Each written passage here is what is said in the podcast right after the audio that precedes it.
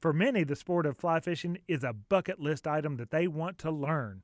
Help get them started with the Fly Fishing Starter Kit at Jesse Brown's, a rod reel outfit from Redington with line and leader, nippers, zingers, and hemostats, a San Juan pack from Fish Pond, a Jesse Brown's fly box with flies, shot, indicators, and the famed Curtis Creek Manifesto, plus Jesse Brown's Magic Fly Hat.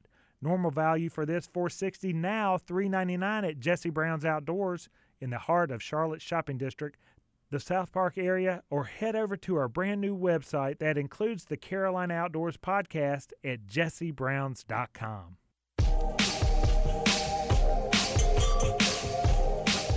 A lot of busy things are happening in our Carolina outdoors. We like talking about hiking and fishing, but hey, one of the old original outdoor recreation sports, camping, is full in full effect as the NASCAR race is taking place this weekend. We welcome everybody out there in the infield or outfield who is camping out.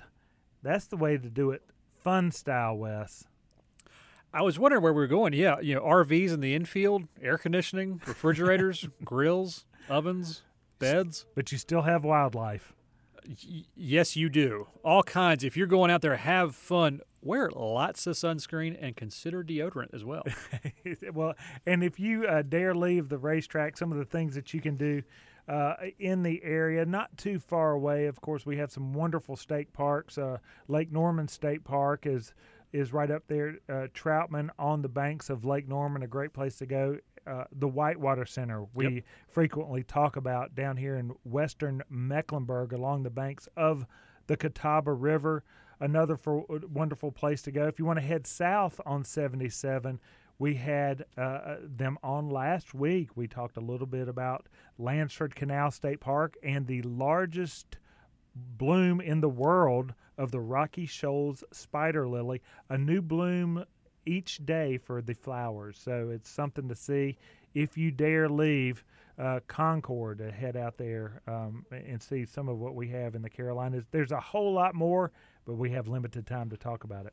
Be safe in whatever you're doing. You know, Bill, just the other evening we wrapped up yet another wonderful storytellers night at Jesse Brown's. And for those of y'all who couldn't make it, you really missed out on three fascinating, funny, engaging stories of adventure. All were relatable in some form or fashion. Ryder Knowlton kicked off with The Guides, which is fairly loosely based on his book. Uh, writing about adventures takes research, and that research leads to travel, trips, exploration, and adventure. Ryder talked about his life interests and adventures when he stepped into the world of fear, danger, exploration, and the unknown. And then Alexis J. Taylor, our local North Carolina Outward Bound School program director for Charlotte, talked all about, in great hilarious detail, the twists and turns of life and how you can go from an interest to a passion, and her, I thought, her courage in admitting though she had great success in one world, I really want to be in this. It was fantastic. And then, of mm-hmm. course, Scott Wurzbacher with his phenomenal closing story, Inspire Campfire, and how worry can keep us safe, but can keep us from having stories to tell.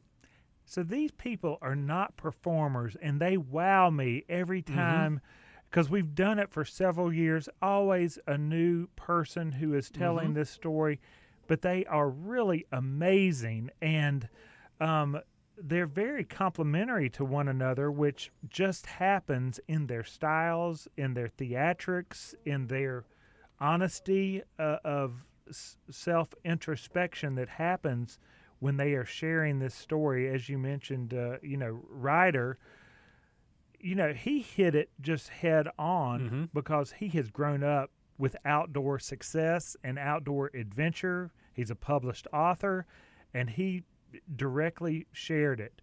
Um, Alexis, she sat down, uh, and Ryder stood the Yep. entire time. Alexis, she sat down and she shared her uh, her fears as a 16 year old teenager entering into a world that she did not know, and and the fears that came along with Mhm. that, and and uh, uh, from a sitting position, and and what a lot of uh, vitality she has. She was great. And then, of course, Scott uh, Scott Wurzbacher with the story Inspire Campfire, he stood and sat and had a lot of theatrics. Again, not as a as a, a, theater person or a dramatic person or a trained actor, but just as somebody who used his energy to communicate with us, the community, on what the outdoors has meant to him. So the guides by Ryder, Outward Bound Within by Alexis, and Inspire Campfire by Scott were three different complementary stories that all had impactful uh, messages in them. You know, one of the nice things from Scott was you know, he has been to a number of our storyteller events, and he he referenced some of those, and some of those were, you know, pre-pandemic. Yes. he really he he drew back deep on those and said, you know, I remember this story, remember that one, and and when this was all over, these three folks who did not know each other stood together talking for quite a long time, sharing stories, connecting. I bet they're going to all get together sometime soon. We've done that. You know, Bill storytellers is kind of like a matchmaking job for you sometimes. yeah. um, these people network and they go off and do these great things, and so it's going to be a lot of fun to he- to keep in touch with them as they develop more stories and. In some cases, maybe more books. You can send if you want to nominate somebody for the Storyteller series at Jesse Brown's. We'll have a couple of emails. They're both easy. Bill or Wes at jessebrowns.com. You can send those right over. And if you can't remember Bill or Wes at jessebrowns.com, just do jesse at jessebrowns.com. We'd like to know the person you'd like to nominate's name and maybe a little bit about their story.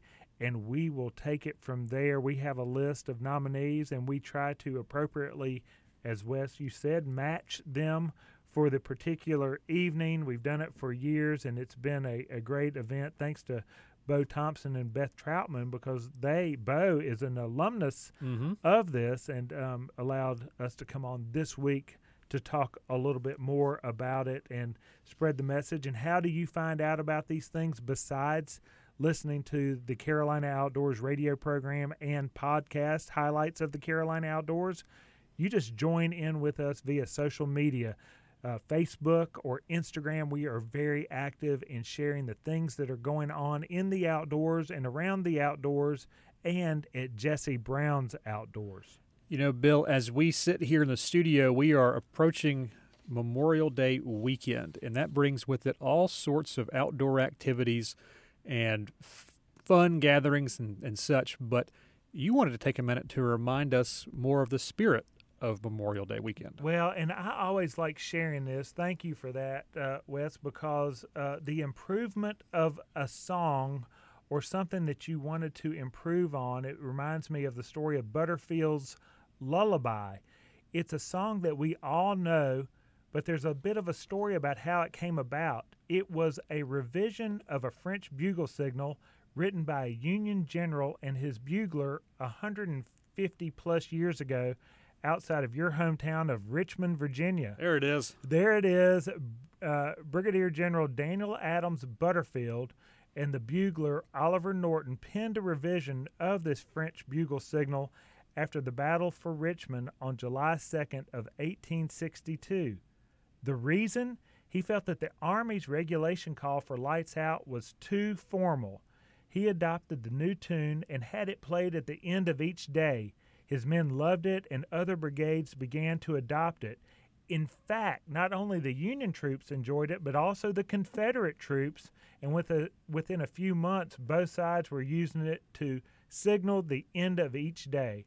A week after it was first used as lights out, it was used during a burial ceremony for Union Captain John Tidball and used it rather than the traditional three round volley uh, Tidball felt that the three round volley would betray their location to the enemy and therefore replaced it with Butterfield's Lullaby. Ten months later, it was used, uh, remember, written by a Union general, but was used at the funeral of the Confederate general, General uh, Thomas Stonewall Jackson. Now, it is used in accompaniment with the lowering of the flag and to signal lights out by scouts, military, and others. In 1891, Butterfield's lullaby became regulation and is played at all U.S. military funeral ceremonies. You and I would know this 24 note melancholy bugle call as taps. He's Wes Lawson. I'm Bill Barty. This is the Carolina Outdoors. We'll be back after this.